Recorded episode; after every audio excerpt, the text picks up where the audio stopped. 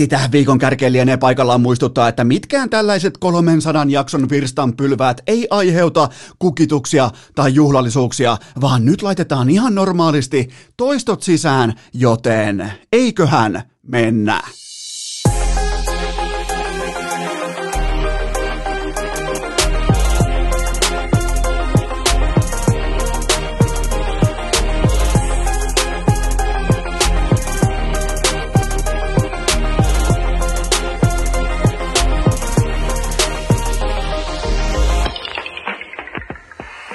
Tervetuloa te kaikki mitä rakkahimmat kummikuuntelijat jo kolmatta sadatta kertaa urheilukästin mukaan on sunnuntai 21. päivä maaliskuuta ja aikoinaan keväällä 2019 jakso numero 100. Mitä tapahtui edellisenä iltana kyllä vain Marko Anttila, kapteeni Marko Mörkö Anttila johdatti leijonat Bratislavan ihmeeseen. Mitä tapahtui jaksossa numero 200. Kyllä vain tuleva Leijonien suurkapteeni Anton Lundel vieraana. Ja nyt sitten tähän hetkeen jakso numero 300, jota siis epäjuhlistetaan tekemällä aivan normaali, täysin tuiki normaali jakso. Mulla on kuitenkin ilo ja kunnia piirtää tietynlainen virstanpylväs siihen, että myös jaksossa numero 300 meillä on erikoinen eventti käsillä, koska Rane, Raunon poika Mikko Rantanen on petturi ja hänet on känseloitu.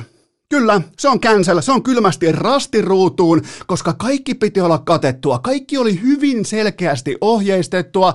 Jos siellä on tota, ää, talpotti maalissa, niin tee vaikka kahdeksan kaappia, tee vaikka 2 plus 2, tee ihan mitä haluat, mutta jos siellä on Kaapo Kähkönen, kerrankin ollaan saatu kunnon maalivahti, joka ei filmaa, ei heittäydy, ei itke, ei pyöri siellä saatana jäänpinnassa kuin lumienkeli, me haettiin sitä kymmenen voiton putkea, me ei saatu. Kun siellä olisi ollut talpotti, voi tehdä vaikka 2 plus 2, voi laittaa rystyltä ylä, ylähyllylle, tehdä ihan mitä haluaa, mutta Rane Raunon poika kuitenkin päätti nyt sitten painaa kuusi kaappia. Se on hänen syynsä, hänen vikansa, vaikka siinä oli ihan selvästi, mä katsoin nimittäin tuossa perjantai-iltana jotain ihan random dokumenttia, mä en edes muista miltä kanavalta se tuli, mutta siinä oli aiheena tällainen niinku nuorten pikkupoikien, pikkutyttöjen pikkurikollisuus, eli haastateltiin vanhempia, että missä kohdin niinku, missä kohdin kasvatus meni pieleen, että tällaisissa niinku selkeissä paikoissa kuitenkin ajan, ajannutaan aivan täysin tai ajaudutaan aivan täysin turhan rikoksen tielle,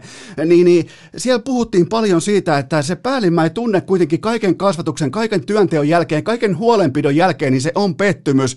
Ja mä tunnen tällä hetkellä ihan täsmälleen samoin Rane Raunon poikaa kohtaa, koska mä oon kasvattanut häntä kuin omaa poikaa. Mä, pet, mä, kattaan, mä, mä, mä petasin sängyn, mä, mä katoin pöydän, mä, kaikki oli valmista siitä, sitä varten, että ei nyt lähde lähetä kiusaamaan meidän kaapoaan kerrankin maalivahti, joka ei filmaa, ei perseile, ei pyöri siellä jäänpinnassa kuin lumihenkeli. Ja sitten Rane Raunan poika voittaa 6-0. Kuusi, tennislukemat saatana. 6-0 laittaa tauluun, tekee itse vaan yhden kaapin. Ja siinäkin vielä trollaushengessä jumalauta haki omalta veskarilta syöttöpisteen. Joten tota, cancel. Cancel on varmaan ainoa reaktio, mikä on tässä kohdin ymmärrettävä, oikeutettu ja kaiken kaikkiaan koko tämän äh, skandaalin ja farsin kattava termi. Joten tota, äh, te olette ehdottanut paljon mulle inboxiin erilaisia rangaistuksia Rane Raunonpojalle. Ja mun mielestä näistä kaksi parasta on sellainen, että tota, seuraavilla festareilla, nyt tämän kaaponöyryytyksen jälkeen, seuraavilla festareilla, koska Rane Raunon poika omakätisesti pilasi Kaapo Kähkisen. Ää, siinä, meni, siinä meni vesinat, siinä meni saatana kalderit, siinä meni kaikki voitto, ruukien veskarin voittoennätysputket ja kaikki meni päin persettä. Niin, niin ensimmäinen rangaistus Rane Raunon pojalle on totta kai se, että seuraavilla festareilla sitten taas kun normaali aika ehkä joskus rokotusten jälkeen kenties mahdollisesti palaa myös Suomeen, niin seuraavilla festareilla Rane joutuu pitämään koko viikonlopun paitaa yllään. Se on rangaistus numero yksi, ja hän joutuu myös vastaanottamaan kesällä urheilukästin anti-herrasmies-palkinnon. Joten siinä on kaksi sellaista ihan selkeää rangaistustoimenpidettä tästä uskomattomasta. Näittekö muuten siinä Landeskukin maalissa Siinä oli tajunnallista ristiriitaa vielä Ranella. Se tieti, että miten, ihan selvästi Rane tiesi, että miten pitäisi käyttäytyä oikein tässä tilanteessa. Sä yritti mennä kauhomaan sen kiekon pois sieltä maalista pelastaakseen Kaapo Kähkösen voittoputken, mutta sitten se jossain vaiheessa ehkä toka erää päätti, että nää fuck it, ei muuta kuin haetaan omalta siis käyttösyöttö omalla veskarilla, jotta veskari saa syöttöpisteen, sen jälkeen heläyttää etuyläseen Kaapo Kähköselle, kun oli just sovittu, että annetaan Kaapo voittaa, että se saa sen ennätyksen. Ei jumalauta, ihan kuin olisi, ihan kuin olisi omien silmien edessä nähnyt, kun oma poika toimii tarkoituksella väärin. Tältä varmaan siinä dokumentissa tuntuu niistä äideistä ja isistä. Mulla ei koskaan, mulla ei itsellä omaa lasta, mä en voi koskaan asettua näiltä osin samoihin saappaisiin, mutta mä uskon kuitenkin, että ihan hirveästi tätä lähemmäksi mä en voi päästä, joten tota, Huh hei ja Rane poika, jakso numero 300. Piti lähteä posin juhlan ilon kautta, piti käydä torilla kukittautumassa, mutta ei. Rane poika Mikko Rantanen on petturi ja hän on myös cancel-kyltin alla seuraavan sanotaan nyt ainakin parisen viikkoa, mutta ihan vakavissa. Jos, jos käännetään moodia ihan ripauksen verran vakavissaan ja otetaan toi Colorado Avalanche nyt pois tuolta lojumasta, koska se on herättänyt paljon spekulaatioita pitkin, mm, varmaan osittain ihan ansaitusti pitkin kevättä siitä, että no onko tuossa sitä drivea, onko toi nyt se joukkue, joka, joka voi voittaa Stanley Cupin, onko tuossa nyt kaikki kohdallaan, niin, niin. Katsotaanpas viimeiset kahdeksan päivää Colorado Avalanche. Ensin Los Angeles Kingsistä, josta on puhuttu, että nyt on todellinen haastaja lännes, että siellä on MVP Kopitaarista alkaen kaikki, että, että nyt on niinku kruunupäät, herra Jumala, kun pelaa tiivistä laadukasta jääkiekkoa, niin Avalanche kaksi peliä, yhteismaalit Coloradolle 6-1. No sen jälkeen sitten Anaheim Ducksin kimppuun ja ää, Ducksistahan on pyörinyt pitkään tällainen narratiivi, että kyllä maalivahtipeliä, tiukka, tiukka AV, ää, viisikko puolustus, että niitä on vaikea murtaa. No okei, Colorado laittoi tauluun kahdeksan maalia ja sitten vastaan tuli Minnesota Wild, josta ihan mun mielestä ihan oikeutetusti puhuttiin, että nyt on, nyt on NHL yksi parhaista ää, pelillisistä joukkueista vastassa. Okei, YV on ihan kammottavan hirvittävää, mutta Kaapo Kähkönen ei voi pelastaa kaikkea. Voidaan kuitenkin niin konsensus löytää siitä, että kyseessä on NHLn top kolme, top neljä joukkue tuohon pisteeseen saakka vähintään. Kaksi peliä ja Coloradolle yhteismaalit 11-1. Eli oliko jollain vielä jotain liittyen tähän Coloradon alakuloon tai ykkösketjun tahmeuteen tai McKinnonin ehkä vähän mm, epäenergiseen jalkaan tai johonkin niin kuin Mikko Rantasen, äh, miten voisi sanoa, vaisuuteen. Jos jollain on vielä jotain, niin jättäkää protestia, nimittäin niitä ei käsitellä tässä kohdin, koska tuo joukkue on aivan saatanan hyvä. Keil Makar, McKinnon, Rantanen, siis ei mitään järkeä. Ekasta vaihosta vaikka mua sattui sydämeen, mä tiesin tasan tarkkaan mitä on tulossa, kun mä katsoin sen ekan vaihon. Tämä oli muuten sellainen jääkiekkoottelu, missä riittää, kun katsoo ekan vaihon ja toteaa, että okei, Tämä oli kuulkaa tässä. Tämä oli tässä. Kaapo Kähköselle tänään mitään palaa tuolla maalilla, koska Colorado laittoi heti sellaisen, voisiko sanoa playoff-nuotin siihen soimaan, siihen paikalliseen Spotify, että siinä ei ollut mitään järkeä. Siis se oli sellainen jyräys, se 6-0 lopputulos, niin, niin totta kai se on kylmää, mutta se meno siellä kaukalossa paikoin oli monin, men, monin verroin kylmempää. Ja siitäkin huolimatta, että, että, että Rane Raunan poika on canceloitu, se on petturi, niin viimeiseen viiteen peliin 5 plus 5 on 10 ja oma peli, oma peli plus 9 ja hän on maalipörssin sijalla 5. Hän on tehnyt tähän saakka 17 maalia. Vähän niin kuin McKinnonin kanssa jopa hiipinyt. Totta kai kaikki fokus, mennään kohta siihen, missä kaikki fokus tällä hetkellä on, mutta Rane ja McKinnon tällä hetkellä painelee aikamoista näyttöä ihan jopa niinku tutkan alla tuolla, mikä on mahdotonta, kun sä lähdet kauteen Stanley Cup ykkösvoittaja suosikkina kenties aika monissakin papereissa, niin ne on pystynyt silti lentämään tutkan alla tähän päivään saakka, mutta, mutta kuitenkin Tämä on meille kaikille ristiriitainen tilanne. Samaan aikaan Mikko Rantanen on sekä känseloitu että petturi, mutta toisaalta taas nousemassa NHLn parhaiden pelaajien joukkoon yhdessä McKinnonin ja Keil Magari. Keil Magarista on, no ei, en mä sano mitään, ei tarvitse sanoa mitään. Punaiset posket, jumalauta ja raitin jätkänä se tekee sellaisia lantion avauksia ja sellaisia liikkeitä, mitä en mä pakilta ole ikinä nähnyt, kun mä en oikein hirveästi ole nähnyt hyökkääjältäkään. Tollasta kiekossa pysymistä eri tilanteissa, asennoissa ja painopisteissä ja paineen alaisena koko ajan vastustaja iholla prässissä. Se syöttövalikoima, syöttötaito, niin se on jotain aivan täysin hävytöntä, mutta Colorado Avalanche se on virallisesti, jos se ei ollut back tähän saakka, niin se on nyt niin back kuin voi vaan ikinä missään olosuhteissa NHL mitakaavassa olla. Sitten mennään Kästi Kansan, oikein niin kuin jakson numero 300 hengessä mennään Kästi Kansan suosikkiosioon, jonka nimi on totta kai. Sanokaa nyt vittu numero!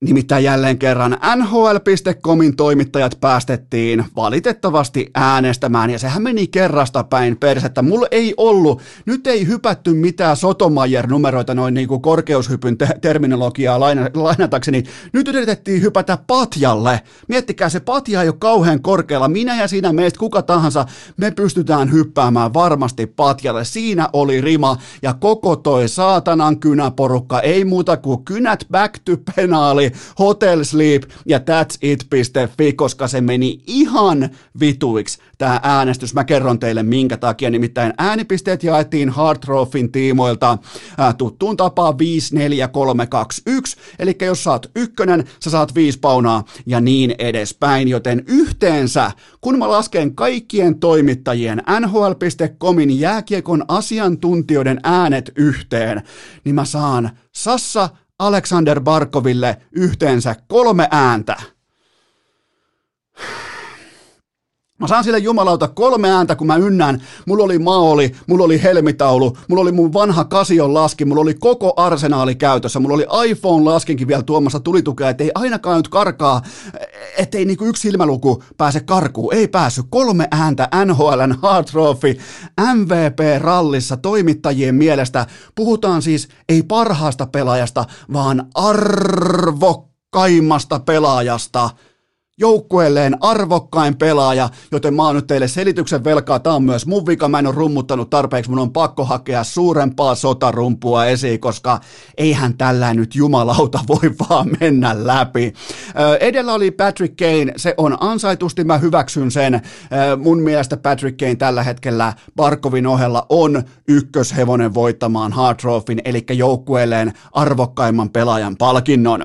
Sen jälkeen on sitten Conor McDavid, Auston Matthews, ne on mun mielestä debatoitavissa, sulla voi olla hyvä keissi heidän puolesta. Mä en kuitenkaan just nyt näillä eväillä nosta kumpaakaan Barkovin yläpuolelle.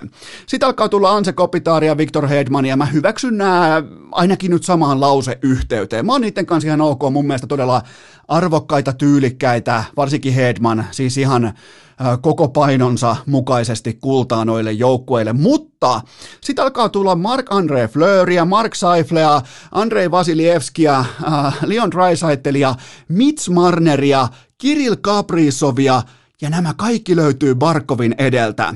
Joten tota, mä oon teille nyt, mä, mä oon kasannut teille kellarinörtti-katsauksen. Mun oli pakko sukeltaa tonne metadataa, tonne, ää, tonne tota, maali odottamia siihen, mitä siellä jäällä ollaan tähän saakka tehty. Joten tota, NHL on yhteensä kahdeksan hyökkäysketjua, jotka on tuottanut 5-5 jääkiekossa yli 12 maalin odottaman. Näistä yksi vitja on jättänyt vastustajan odottaman lukeman alle kuuden ja puolen maalin. Eli itse tuotat yli 12 maalia vähintään, ja yksi näistä huippuketjuista, supertähtiketjuista, oikein niin kuin eturivin ketjuista, yksi vitjoista on jättänyt sen vastustajan joukkueen niillä hetkillä, kun ne on ollut jäällä, alle kuuden ja puolen maalin odottaman, no oisko ne McKinnonit, ei ole, oisko ne Matthewsit, no ei ole sekään, oisko McDavidit, no ei ole sekään, vaan se on Alexander Barkovin ykkösvitja, jonka laidoilla äh, pelaa ikuinen boost Anthony Duclair ja AHL-jyrä Carter Verhage. Se on siinä. Se on, siinä on yksi vitja, joka on onnistunut tässä, tämän mittarin selättämisessä, ja se on Alexander Barkovin ykkösvitja, ja kukaan muu, pois lukien äh, Matthew Parsalin ykkösvitja äh, tota, äh, New York Islandersissa, se yltää lähelle, kukaan muu ei yllä lähellekään, ja mä vielä, mä ihan periaatteen vuoksi, mä luettelen teille näiden muiden MVP-luokan pelaajien, ää, mä oon heittänyt kokonaan maalivahit helvettiin näiltä listoilta, mä, mä, mä, mä kävin teille nimittäin hyökkäyspelaajien ketjukavereita läpi. Eli Matthewsit löytyy Mitch Marner, McDavidilla on Leon Draisaitl, joku voi sanoa, tänä aamuna myös Jesse Puljärvi, pysytään kuitenkin supertähtipelaajissa, McKinnonilla on Mikko Rantasta, eli itse asiassa kun mä katson äh, tätä parhaiden hyökkäysketjujen listaa, niin Barkovin Vitja on ainoa, jonka laitahyökkäjien kanssa pitää mennä Elite Prospektiin katsomaan, että ketä helvettei nämä jätkät on. Myönnä mulle ihan suoraan, jos et sä katso paljoa NHL, jos et sä ole ihan täysin komitoitunut NHL, niin myönnä mulle ihan suoraan, että et sä tiedä kukaan Anthony Duclair tai Carter Verhage. Eikä sun tarvitse tietääkään, mä en, mä en voi pitää sitä niinku vastalauseena sun asiantuntemukselle, koska ei sun pidäkään tietää. Ihan täysin never heard jätkiä, Sassa Barkov, körmyniska, se vetää tota koko pulkkaa selässä tällä hetkellä ja se saa kolme ääntä. Se saa jumalauta kolme ääntä arvokkaimman pelaajan äänestyksessä, jonka tekee oikeustoimikelpoiset aikuiset ihmiset NHL.comissa. Joten tota, se kertoo mun mielestä kaiken. Se kertoo ihan kaiken ja yhteenvetona tähän kaikki on myös se, että ilo ja suru, ne on aina väliaikaisia tunteita, mutta pettymys, se on ikuista. Urheilukääst! Ei aina paras, mutta joka ikinen kerta ilmainen! Tähän välikköön nyt sitten kaikki rakkaat kummikuuntelijat äärimmäisen tarkkana, koska mulla on teille kaupallinen tiedote, joka sisältää myös tuotejaon, ja se tuote ei ole mikä tahansa, vaan se on Polarin lippulaivakello Vantake V2, joka löytyy myös Enoeskon ranteesta, ja toivottavasti se löytyy pian myös sun ranteesta, nimittäin Polar. Tämä on siis kaupallinen yhteistyö, jonka tarjoaa Polar, eli polar.com, maailman paras urheilukello, koska mulla on siis Vantake V2 ja mä heitän yhden sellaisen jakoon tänään meikäläisen Instagramissa 300 jakson kunniaksi, vaikka mä lähden pikemminkin epäjuhlistamaan mitään virstanpylväitä, mutta Polar hienolla tavalla, ne tykkää numeroista, ne tykkää, tietsä, mitata asioita. Sieltä tuli ehdotelma, että olisiko 300 jakson kunniaksi yksi Vantake V2 jako sun kuuntelijoille. Mä ajattelin, että no mikäpä ettei, että, mutta mä oon silti, mä haluan laittaa teille myös listaten mun mielestä Vantake V2. Te tiedätte, mulla on ollut tähän saakka nyt äh, tasan melkein vuoden päivät Polarin lippulaivakello. Kädessä ensin Vantake äh, V, sen jälkeen Vantake V2, niin mä käyn nopeasti läpi kolme parasta ominaisuutta, jotka auttaa sua kuntoilijana, auttaa arjessa, auttaa ylipäätään elämässä. Numero yksi on se, että se uniseuranta ja oman palautumisen tarkkailu, mä, ne on mulle tällä hetkellä, ne on todella merkittäviä valteja. Mä haluan tietää, mitä tapahtuu. Mä haluan tietää, lepääkö hermosto. Mä haluan tietää, onko mun uni äh, yhtäjaksoista. Mä haluan tietää, että miten on kaiken kaikkiaan mennyt silloin, kun on silmät kiinni. Onko se unta vai onko se värjöttelyä, onko se tärinä, onko se vapina, onko se äh, jonkinnäköistä niin kuin levotonta jalkaa. Mä haluan tietää sen kaiken ja tässä Vantake V2 on mulle ihan kaikki kaikessa. Numero kaksi on se, että Polar Flown uudet ominaisuudet, kokonaan uusi softa-päivitys, ne on todella kattavat. Se tekee sen oman harjoituksen läpikäynnistä, se tekee sekä mielenkiintoista, että jotenkin niin kuin tulee myös sellainen niin kuin ihan vilpitön kellarinörtti olo, kun voi lähteä puntaroimaan sitä, että menikö proteiineja, menikö rasvoja, menikö energiaa, menikö mitä mihinkin, paljonko meni ja missä kohdassa, mitkä oli sykkeet. Mä suosittelen myös tässä välissä totta kai ää, optista sykesensoria. Se on yhtä kuin kohta numero kolme, optinen sykesensori, se voi vetää vaikka tuohon hauiksen kohdalle ää, tiukasti kiinni, napakasti kiinni, ei tarvi pitää tässä rinnan päällä, ja se ottaa sykkeet, se ottaa ne todella, todella millimetrin tarkasti haltuun joka tilanteessa, ja sä voit pitää myös kelloa silloin vaikka hiihtotakin, maastopyörätakin hihan päällä, joten Vantake V2 ja, ja optinen sykesensori, ne on mun mielestä paras kombo tällä hetkellä, mitä tulee kuntoiluun. Joten tota, mä laitan yhden Vantake V2 jakoon, menkää ostamaan omanne pois, menkää osoitteeseen polar.com, ostakaa Vantake V2, en, en voi suositella tarpeeksi. En, en ole nyt vuoden kohta käyttänyt ja on antanut osviittaa myös tällaiselle ihan peruskuntoilijalle, Mä oon siis innostunut kuntoilusta jopa niin kuin ihan kokonaan uudestaan. Mä nukun paremmin, mä elän paremmin, mä puhun, mä muodostan lauseita paremmin siitä syystä, että mä seuraan mun dataa, mä seuraan mun äh, tota, unimäärää, unenlaatua, kaikkea tätä. Mä haluan olla valmis, kun mä tuun tänne vaatekomeroon puhumaan teille. Joten tota, menkää osoitteeseen polar.com ja ottakaa sieltä haltuun sekä Vantake V2 että Upo Uusi, tämän kevään uutuus, optinen sykesensori. Tähän kylkee myös huippunopea K18 tuoteinformaatio. Sen tarjoaa tuttuun tapaan Coolbet, nimittäin nyt maanantaina, tarkkana, nyt maanantaina ensimmäistä kertaa koskaan tuplauspokeri. Ja se, mikä sitten tekee mielenkiintoista, niin se on siis turnausmuotoista pokeria. Kun sä liityt siihen mukaan, sä klikkaat näin itse sisään ja osallistut tuplaukseen. Jos sä vedät tuplauksen läpi, eli kaikki seitsemän vaihetta ja voitat vaikka jackpotin, sanotaan vaikka, että sä voitat seiskapäivän jälkeen tuplauksesta vaikkapa 6500 euroa, niin tämä sun pelkkä osallistuminen tähän pokeriturnauksen tuplauspokeriin tarkoittaa sitä, että Kulbet automaattisesti tuplaa sun tuplausvoiton, eli sä voitat 13 tonnia mukaan tuossa tilanteessa. Joten jos sä osallistut joka ikinen maanantai jo muutenkin tuplauskampanjaan, niin kyllähän sä herran jestas haluat katsoa tuon tuplauksen myös pokeripuolelta siitä syystä, että sit kun se hyvä päivä koittaa, sit kun se seitsemänkertainen runi koittaa ja kaikilla muilla menee vihkoon, sä voitat yksin koko jackpotin. Jokainen varmaan ymmärtää, että sitten kun se tuplataan vielä kerran talon puolesta, niin, niin silloin syntyy aikamoinen jackpotti. Joten tota, muistakaa tuplauspokeri, löytyy info nyt maanantain aikana, löytyy Kulpetin sivustolta, kaikki pelaaminen maltilla, ylipäätään kaikki pelaaminen sillä tavalla niin kuin älykkäästi, kertoimia puntaroiden maltilla ja ennen kaikkea K18. Seuraavaksi on vuorossa teidän suosikkiosionne. Urheilukästin osittain itse keksitty Guaa johon juuri sinä voit lähettää oman kysymyksesi. Lieneepähän paikallaan myöntää, että mulla oli tänä aamuna vähän sen sorttinen tunne, että yrittääköhän mun kummikuuntelijat laittaa nyt jaksonumeron mukaisesti yhteensä 300 kysymystä inboxiin, koska niitä oli aikamoinen savotta läpikäytävänä. Totta kai se on tuottajakopen vastuulla ja sieltä sitten rouhaistaan tuottajakopen legendaarisesta kysymys vielä kerran suksiboksista ennen kuin lumet katoaa kaikkialta muualta paitsi Nordiksen pihasta koko Helsingistä, niin otetaan vielä tuottajakopelta pari kysymystä pöytään. Te olette lähettäneet todella hyviä, mielenkiintoisia kysymyksiä. Lähdetään liikkeelle ensimmäisellä pohdinnalla. Mikä on Laine paniikkinappulan sijainti juuri nyt, kun hän vaihtoi mustat lapateipit valkoisiin?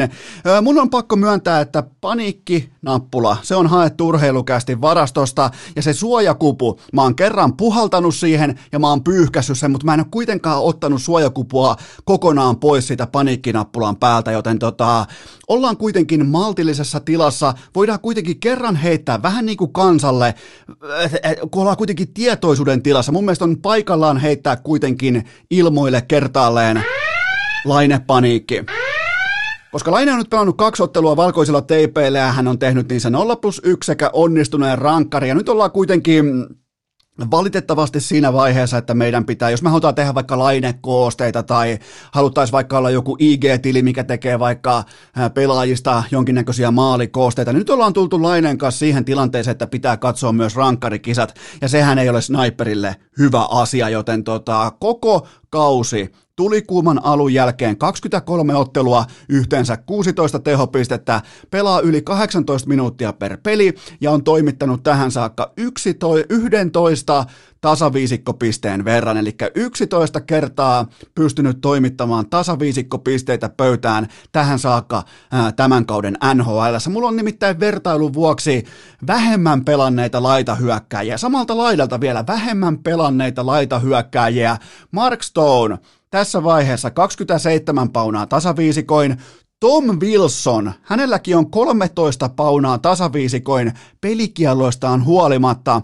Washington Capitals oli muuten 7 ja 0 ilman Wilsonia se varmaan tuota tuotaan. Okei, no ei mennä kuitenkaan Tom Wilsoniin, mutta joka tapauksessa Washington Capitals pelasi kauden parasta jääkiekkoa ilman tota idiootti sekopää, äh, sekopää poikaa. Mutta sitten löytyy vielä vaikkapa Kolumbuksesta joukkuetoveri äh, Oliver Björkstrand, jolla on peräti 24 paunaa tasaviisikoin, joten tota, eihän toi Laineen kausi nyt tämän treidin jälkeen, niin, niin eihän se ollut mitään kauhean kaunista. Siellä on pari penkitusta, siellä on pään pyörittelyä, siellä on ajokoirajääkiekkoa, siellä on kokeiltu jo ihan kaikkea seisoskelua, pyörittelyä, ihan joka lähtö löytyy ihan kaikkea. Ja nyt mua jännittää lähinnä se, että mitä Max Domi poistaa Instagramistaan seuraavaksi. Miettikää, NHL-organisaation trade-spekulaatiot pohjautuu vuonna 2021 sille, että mitä marginaalinen feikki ykkössentteri pitää tai joko poistaa omasta Instagramistaan tai Twitteristään.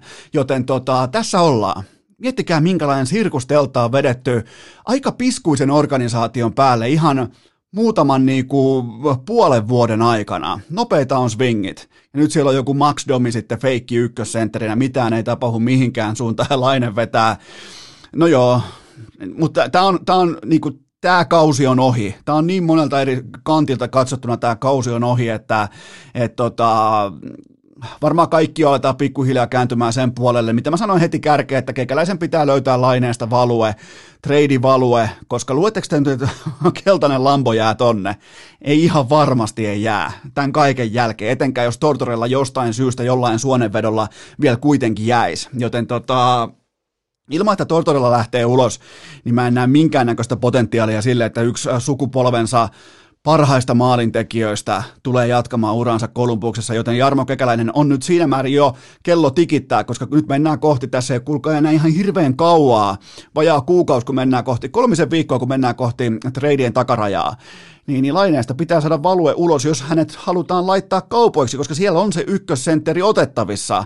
Siellä on treidikapulana, siellä voi laittaa verenskiä vielä kylkeä, siellä voi tehdä mitä tahansa.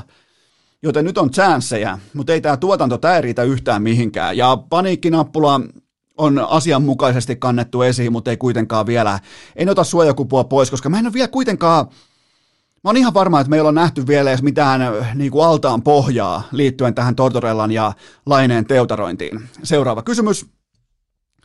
Miten Jesse Puljärvi saa pidettyä tonttinsa McDavidin ja Drysaitelin rinnalla – No siihen auttaa sellainen kaava, että pelaa täsmälleen samaa jääkiekkoa kuin Chetsiä vastaan viime yönä, ja mä sanon sen asian kuten se oli. Eli Edmonton Oilers otti ottelun täydelliseen kontrolliinsa sen jälkeen, kun Coach Tippett muokkasi Vitjansa uusiksi kolmanteen erään, eli sieltä heitettiin, tota, äh, sieltä tehtiin se muokkaus, että pulju nostetaan Drysaitelin ja McDavidin rinnalle, ei mitään Yamamotoja, ei mitään Alexiassoneja, ei mitään James Nealeja, vaan Jesse Puljärvi Suomen torniosta, ja Pulju oli tällä kertaa ehdottomasti ja vastaansanomattomalla tavalla koko kentän paras pelaaja ja kentän vaarallisin pelaaja, eli Edmonton lähti ratkaisuerään tappioasemasta 1-2 ja voitti pelin lopulta 4-2, ja tämä käänne tapahtui Jesse Puljärven ykkösketjun noston kautta, sen mukaisesti, sen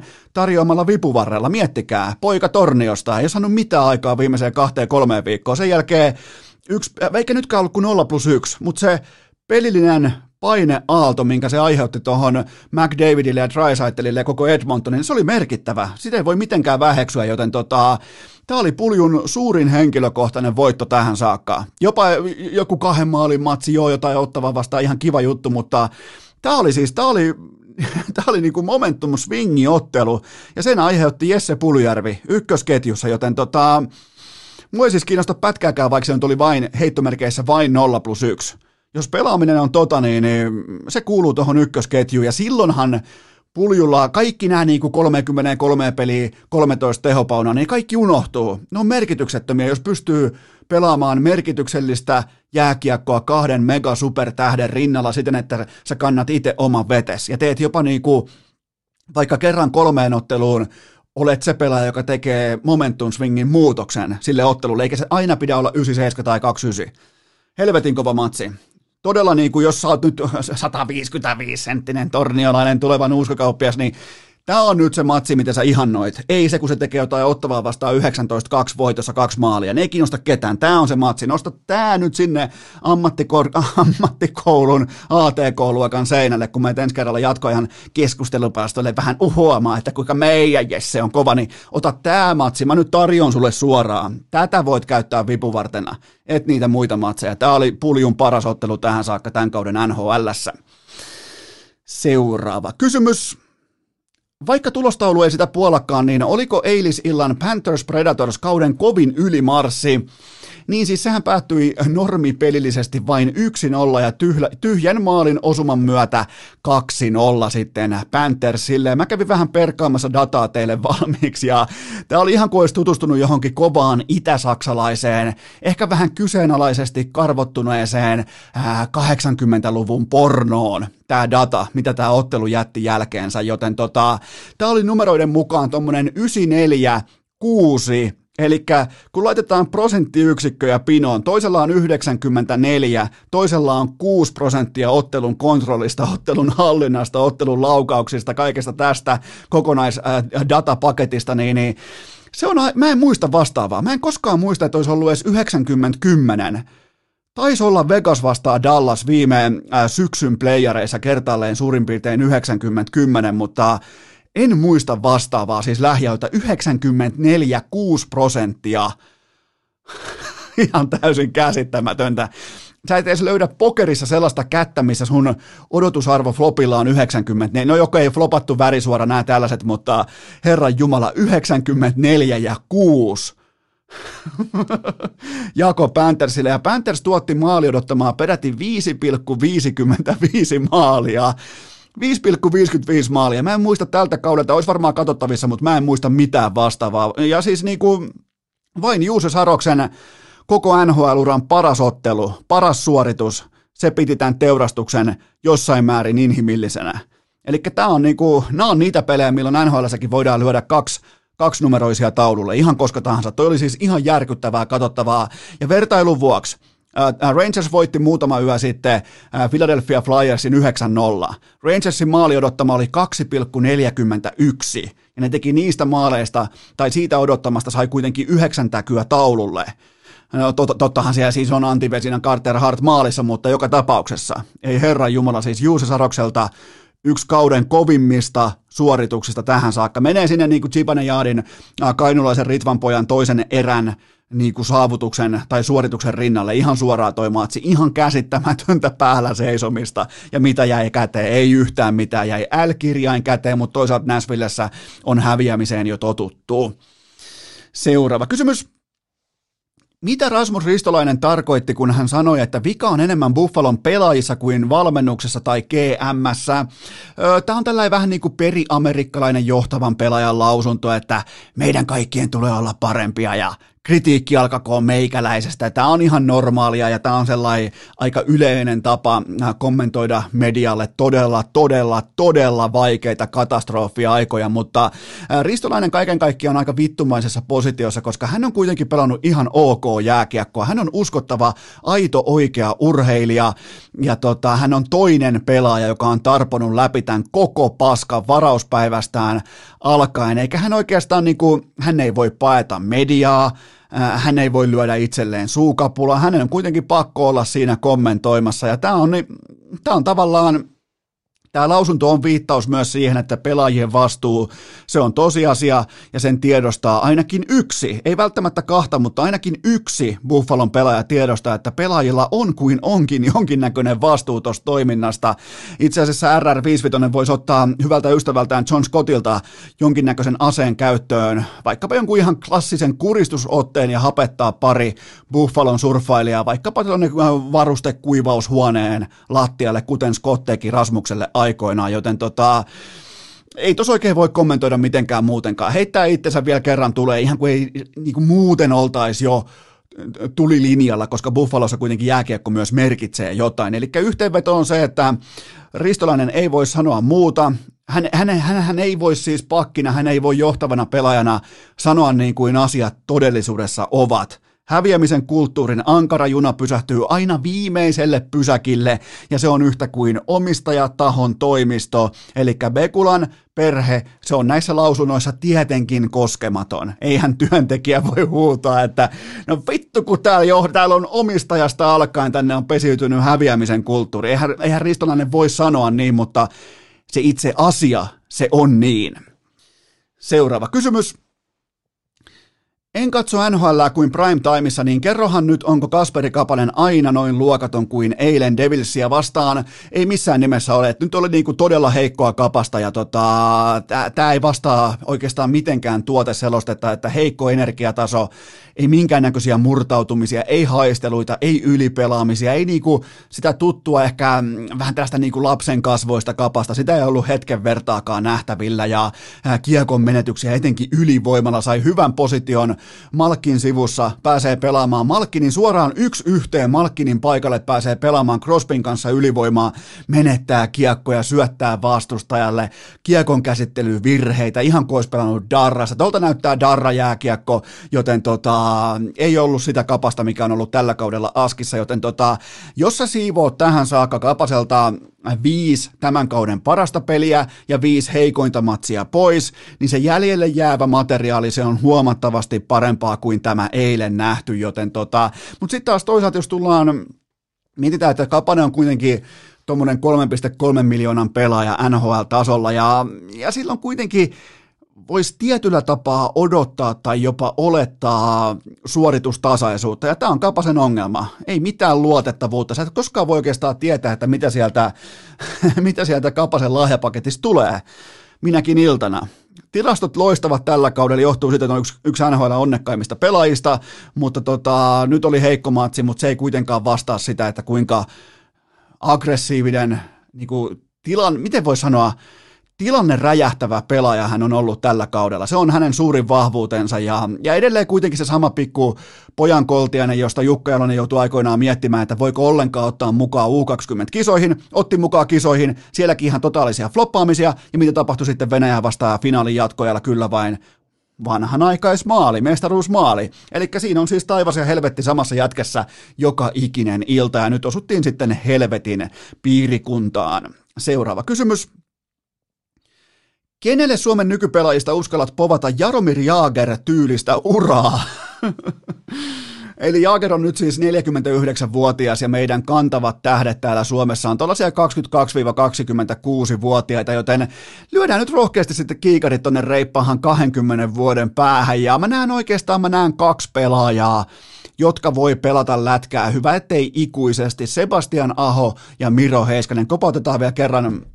Pari kertaa pitää kopauttaa pöytää tuossa vaiheessa, mutta tota, äh, kevyttekoisia, enkelin kosketus jäähän, kaikki tämä, niin, niin mä näkisin, että varsinkin Varsinkin Heiskanen nykytyylillään, dominanssillaan, liuvullaan, liikkeellään pystyy pelaamaan jääkiekkoa hyvä, ettei ikuisesti, mikä on kyllä aika rohkea, rohkea lausuttu, tai ylipäätään on ihan täysin typerää verrata koskaan ketään ikinä Jaromir Jaageriin, mutta noissa kahdessa pelaajassa voisi olla sellainen niin kuin erittäin, erittäin, siis puhutaan kaikkien aikojen pisimmistä suomalaisurista NHLssä, noista kahdesta, kun taas sitten vaikka Sassa Barkov, ää, kenties vähän liian raskastekoinen, Öö, niin kuin tällaiseen oikein superpitkään uraan. Tulee olemaan siis pitkä ura ehdottomasti ja tulee pelaamaan todella, todella ennätyksiä uusiksi, su, uusiksi suomalaisessa jääkiekossa, mutta se ei kuitenkaan pysty ottaa enkelin kosketusta. Jäähän, kun taas sitten Rane Raunon poika, se on petturi ja se on cancel-kyltin alla toistaiseksi, joten tota,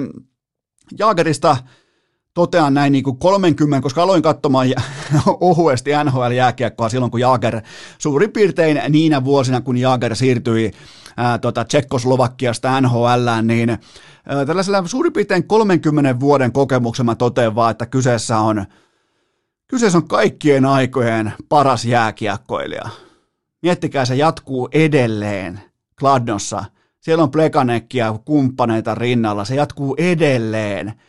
Dominoi 90-lukua ihan miten halus, dominoi 2000-lukua, pelannut kahvakiekon, pelannut bubi, bubikiekon, pelannut modernin jääkiekon, pelannut keskialueen sumputusjääkeekon läpi. Tuokaa mikä tahansa jääkeekon aikakausi tai tyylilaji, sen on pelannut läpi Jaromir Jaager. Sanokaa mulle toinen, joka on pystynyt edes ohuesti samaan.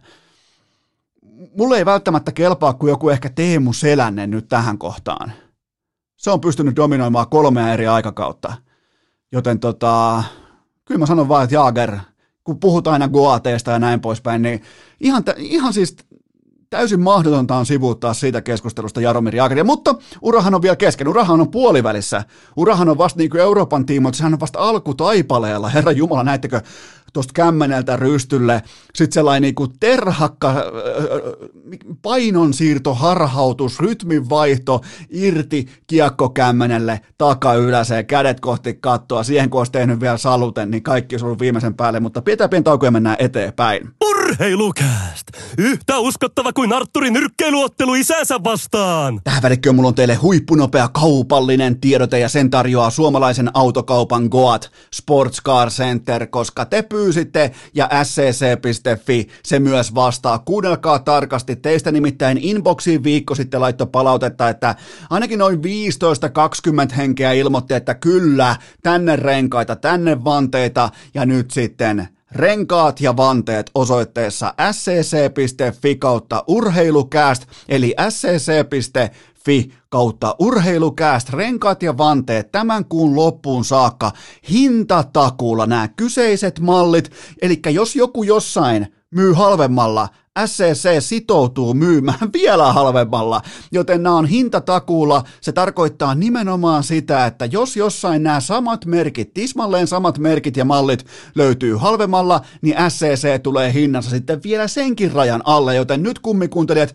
nämä on vain teille. Kukaan muu näistä ei edes kuule, joten menkää hakemaan lisäinfo osoitteesta scc.fi kautta urheilukääst, koska ne alennukset on siis, mä katsoin vähän OVH-hintoja, mä katsoin niitä nyt niitä jäljelle jääviä hintoja, ne on ihan helvetin kovat. Ollaan ihan rehellisiä, ne alennukset on todella hyvät, joten menkää hakemaan. Siellä on, siellä on siis kaksi eri vaihtoehtoa sekä renkaista että vanteista, joten Tämä on teitä varten, tämä on teille tehty, te pyysitte, mä kysyin teiltä, te pyysitte. Ja tämä on nyt lopputulos. Joten scc.fi kautta urheilukääst, menkää hakemaan vähän, tiedätkö, paremman seppälän vanteita sieltä, parempia renkaita, mennään kohti kesäkautta, mennään kohti renkaiden vaihtoa, niin mikä oiskaan hienompaa kuin laittaa kokonaan uusi paketti alle, joten osoite on teille. Ja nyt vain teille. Ja vain tässä ajassa, kuun loppuun saakka, scc.fi kautta urheilukääst.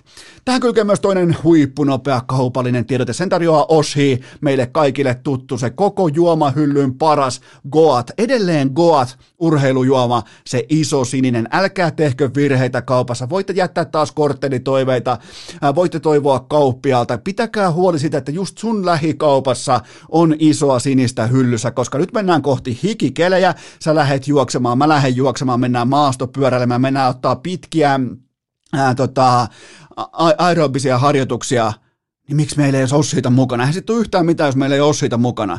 Joten tota, pitäkää huoli, että Ossiita on lähikaupassa, jättäkää toiveita. Voittava kaava on se, että sulla on messissä aina vähän isoa sinistä ja vitamiinivesiä. Mun mielestä niistä se sininen on parempi kuin punainen, mutta siihen voi jokaiselta löytyä oma mielipide. Se on kuitenkin kaiken A ja O, että pullon kyljessä lukee Oshi, joka on Suomen paras urheilujuoma, ja näitä löytää myös osoitteesta oshi.fi. Urheilukääst! Jotain tiedetään! Loput arvataan! Nyt on kuulkaa vasemmassa takareidessä simmottinen tunne, että Jonnet ei muista tai Jonnet ei tiedä, mistä seuraavaksi puhutaan, mutta silläkin riskillä, joka ikinen kerta kun mä pohdin auton vanteita, auton renkaita, mitä tahansa auton kunnostamiseen tai vähän niin kuin upgradeaamiseen viittaavaa, mä en voi käydä tuolla jossain tasan 20 vuoden takana, koska meidän yhdellä kaverilla siihen aikaan oli A, tietokone, B, internet, mikä oli siis niinku ihan käsittämätöntä siihen aikaan. Se oli siis, sä, sä käyt netissä joko ATK-luokassa tai sit sä et käy ollenkaan, jopa kirjastossa ja yhdellä meidän kavereista. Sillä oli, kuulkaa, tietokone ja internet. Saattoi olla jopa niin, kuin niin sanottu rikkaiden kakara, mutta hän antoi meidänkin käyttää tätä kyseistä internettiä. Joten me mentiin siellä sivustolle nimeltä Tuning-tarinoita tai Tuning-tarinat. Siellä siis kerrottiin parodian sävyillä siitä, että miten autoa huolletaan, miten sitä kunnostetaan.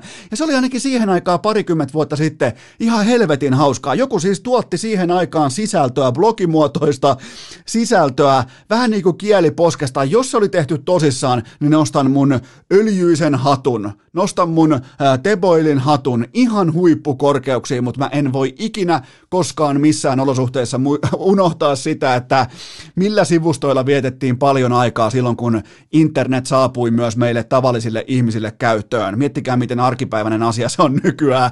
Niin silloin oli tasan yksi kaveri, kello oli netti, ja sinne mentiin joka päivä katsomaan. Pelattiin, joskus vähän myöhemmin onnistuttiin pelaamaan vähän CS, luettiin tuning-tarinoita, naurettiin kippurassa, joten tota, siinä on mun, oikeastaan siinä on koko mun niin kuin autoasiantuntemuksen ura, se perustuu siihen tuning-tarinoihin, joten jos joku on lukenut samaa joskus, olette samaa sukupolvea, niin, niin tota, laittakaa mulle inboxiin viestiä, kertokaa, että oletteko lukenut sitä samaa, ja, ja tota, edelleen, ilmeisesti sitä ei ole enää olemassa, mutta tota, oli kovaa paskaa. Oli todella, todella, todella kovaa paskaa, mutta mennään kuitenkin takaisin teidän esittämiin kysymyksiin. Tämä on muuten mielenkiintoista, epäjuhlajakso 300 ei ole yhtään itse keksittyä kysymystä mukana. Kumman valitset samalla hintalapulla tästä päivästä eteenpäin viideksi vuodeksi ykkösketjusi keskelle Sassa Barkov vai Sebastian Aho? Ensinnäkin mä sanon vaan, että tämä on ihan täysin paska kysymys. Mä vihaan. Mä, mua korpee tämmöiset kysymykset, missä mä joudun toisen niinku sivuuttamaan, koska nämä on melkeinpä kaksi mun suosikki NHL-pelaajaa tällä hetkellä. Mutta äh, kyllähän se siis fakta on se, että tällä hetkellä tältä Barkovilta mä saan ikävuosien 25-30 primin kokonaan käyttöön, niin jos nyt tehdään viiden vuoden vuoden sopimus, joten tota, Barkov kuitenkin justi, justiinsa tänä sunnuntai-aamuna hän on NHLn top 2 MVP-listalla, siis urheilukästin, ei NHL-komin, joka voidaan vittu laittaa känseliin koko porukka, ja koko NHL, jos mietitään parhaita pelaajia, niin mä heitän Barkovin tällä haavaa top neloseen, top vitoseen. Joten tota, Mä en usko, että tämä on suonenveto Parkovin tapauksessa, koska tämä kaikki perustuu työhön ja toistomäärään, nöyryyteen, siihen, että oot ekana hallilla, lähet vikana pois, joten tota, mä valitsen tästä syystä Barkovin tähän viiden vuoden savottaan ennen Ahoa. Kumpikaan valinta ei voi mennä vihkoon, mutta tänä aamuna mä valitsen Barkovin. Ja tämä on tosi tiukka, tämä on tosi vaikea valinta, mutta kokonaisvaltaisena jääkiekkoilijana just nyt, just tällä hetkellä Alexander Barkov on koko NHLn arvokkain pelaaja. Seuraava kysymys. Kumpi voittaisi painissa Rane Rantanen ja Rasmus Ristolainen kahdestaan ja vastassa on Arvi Savolainen. no niin, painia, eli ihan aitoakin urheilua mukana urheilukästissä nimensä mukaisesti. Vihdoinkin joko painia tai painon nostoa, niin silloin puhutaan ihan aidosta, oikeasta, ehdasta urheilusta. Mutta ö, pisteet kysyjälle siitä, että nyt on ihan täydellisesti rakennetut joukkueet, eli Ristolainen 99 kiloa ja Rauno, Ran, äh, Rane Raunon poika Rantanen on 98 kiloa ja Arvi Savolainen on siis painii alle 97 kiloisten sarjassa. Eli nyt ollaan ensinnäkin onnellisia siitä, että eli saadaan 2-1 vastaa hyökkäys nyt sinne Molskille, eli Rane ja RR55 vastaan Arvi Savolainen. Ää, pitää olla iloinen siitä, että vihdoinkin on aitoa urheilua mukana urheilukästissä, eikä mitään leikkejä tai pelejä.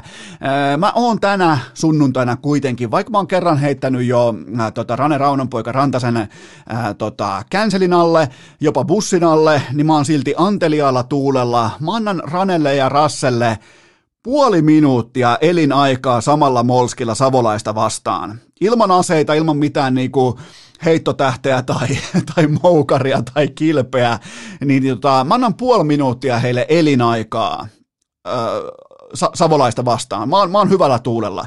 Puoli minuuttia ne pystyy kahdestaan vääntämään savolaista vastaan. Siin, siin, siinä on tavallaan niinku realismi olemassa.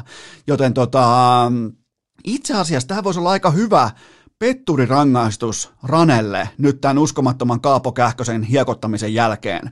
Olisiko muuten Rane Rantanen vastaa Arvi Savolainen, lämmittelyottelu ennen olympialaisia, mutta joka tapauksessa Arvi Savolainen siis paini itsensä olympialaisiin. Ja, ja ensimmäinen suomalainen ka- kamppailuurheilun paikka tähän saakka olympialaisista, joten tota, ja millä tavalla? Kytkin hetkillä tappiolla 5-1, äh, joo 5-1 tappiolla, sen jälkeen takavyöstä heittää, heittää tota vastustajaa kuin priimakuntoinen Stone Cold Steve Austin, joten tota, ja oli muuten Marko Ylihannuksella melkein jopa niinku Reijo jylhätason tunnereaktio sivurajalla, joten tota, iso suoritus ja kovaa paikkaa vielä ratkaisusekunneilla ihan loppuhetkillä takavyöstä nakkaa melkein vastustaja, jonka nimeä en muista, niin melkein ulos koko painisalista, joten tota, kova suoritus, Harvi Savolainen, kova jätkä ja Rane ja Rasse puoli minuuttia elinaikaa samalla molskilla.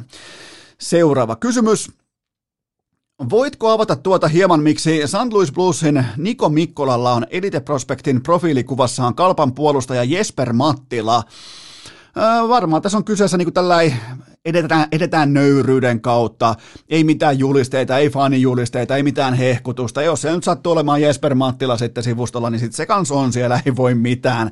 Joten tota, tämä tavallaan niin alleviivaa sitä Mikkolan uraa, urakehitystä kohti äärimmäisen vaativaa pestiä St. Louis Bluesissa, mitä muuten nyt on viikon verran ollut sivussa. Mä en, mä en tiedä miksi, onko siis niinku ihan vaan taksissa, onko katsomossa, mutta on kuitenkin pelannut hyviä pelaa todella vaativassa puolustuksessa. Jos sä pelaat, saat minuutteja St. Louis Bluesin puolustuksessa, niin silloin voi melkein sanoa, että, tota, että äiti, mä tein sen, eli on breikannut NHL-tasolla, koska toi on todella vaativa toi paikka, missä louhaisee itsensä läpi, mutta itse asiassa Niko Mikkola on hieman kuin käänteinen Mikko Rantanen, koska, enkä siis nyt tällä kertaa puhu petturuudesta, koska Mikkola aikoinaan kesätöissään hän istutti puita, kun taas Rane Raunonpoika Rantanen raivaa puita tieltään, joten tota, Mikkola Faija on Kiimingin metsänhoitoyhdistyksen toiminnanjohtaja, joten tota, on näyttöjä, on, on kovuutta, joten pitää ottaa, siis mä alan nyt jo toivomaan, että saadaan Mikkola ja Rantanen vastakkain playoffeihin, koska siellä on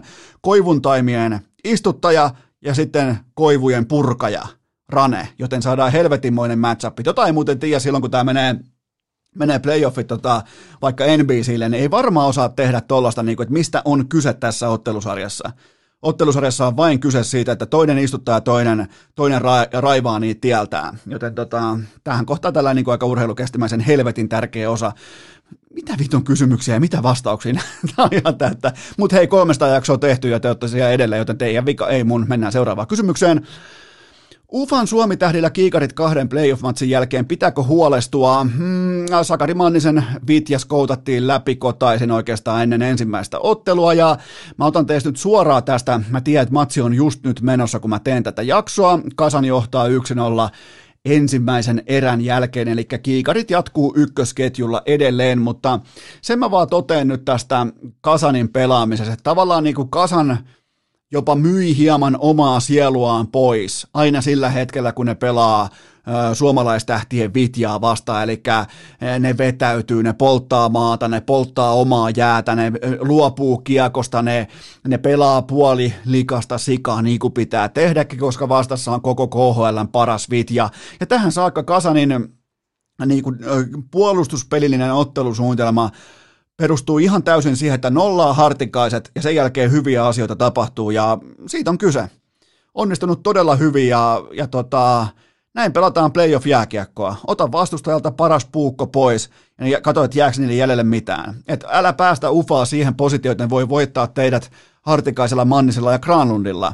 Pakota, ne, pakota ne tilanteeseen, milloin on niinku kolmos, nelos, kakkosketjun jätkien pakko astua esiin. No eipä ole hirveästi astunut, joten tota, näin muodoin vaikuttaa voimakkaasti siltä, että Kasani on matkalla Uh, uskallan jopa sanoa, kun mä katson, en mä siis katsonut kuin yhden pelin, on tullut telkkarista vasta yksi peli tota, liittyen tähän ottelusarjaan, mutta joka tapauksessa niin ei toi Kasani, se ei vuoda mistään kohdasta. Ne pelaa todella laadukasta, hyvää, älykästä jääkiekkoa ja kyllä siinä tuoksuu tällä hetkellä Kakarin Cup. Seuraava kysymys. Mitä ajatuksia Glenn Kamaran viime päivät ovat herättäneet No ensinnäkin näin toimii todella rohkea ihminen, niin kuin Glenn Kamara, hieno, hieno jalkapalloilija, on toiminut. Hän teki rasismista näkyvää ja kuuluvaa, hän osoitti sormella syyllisiä ihmisiä rohkeasti, ei muuta kuin ihan kylmästi nimeä myöten ja nimenomaan sitä myöten, mitä termejä käytettiin, mitä haukkumasanoja käytettiin, Tämä on rohkeutta. Tämä on todellista rohkeutta ja tota, Kamara sanoi ne asiat omassa tiedotteessaan niin kuin ne asiat myös olivat. Ja ihan kaikki videomateriaali, kaikkien äh, ihmisten siinä ympärillä, äh, reaktiot osoittaa, mitä tapahtui. Ei tässä tarvita minkään näköistä niin salapoliisia tai äh, huulitaluku-eksperttiä paikalle, joten äh, Slavia Prahan, Andrei Kudela ja sen etenkin ultrafanit myös niin tota, ne on nyt häpäisseet jälleen kerran jalkapallo ja koko urheilun. Ja kaiken tiivistää mun mielestä vielä se, että Slavia Prahalla kesti kolmisen päivää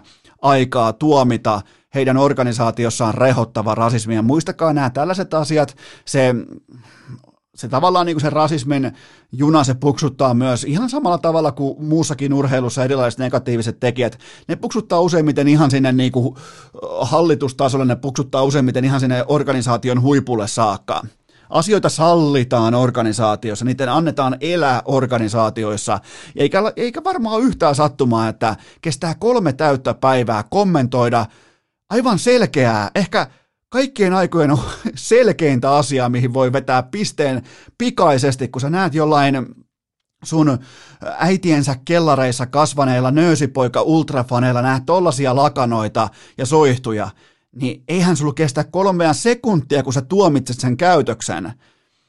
Joten tota, ja sitten taas, jos sulla siellä rakas kummikuuntelija, jos sulla on vaikka Glenn Kamaran huuhkajapaita kaapissa, niin voit napata sen vaikka saman tien esiin ja kantaa sitä todellisella ylpeydellä, vaikka, vaikka heti tai EM-kisojen aikana miten tahansa. Se, se on niinku, tota on rohkeus, toi ei ole helppo positio, ja, ja se, niinku ylipäätään merkittävimmät keskustelut, merkittävimmät puheenvuorot syntyy tilanteista, jossa sulla ei ole lähtökohtaisesti helppo alusta ponnistaa. Ja Glenn Kamaralle täydet kymmenen pistettä siitä, miten hän on asian hoitanut.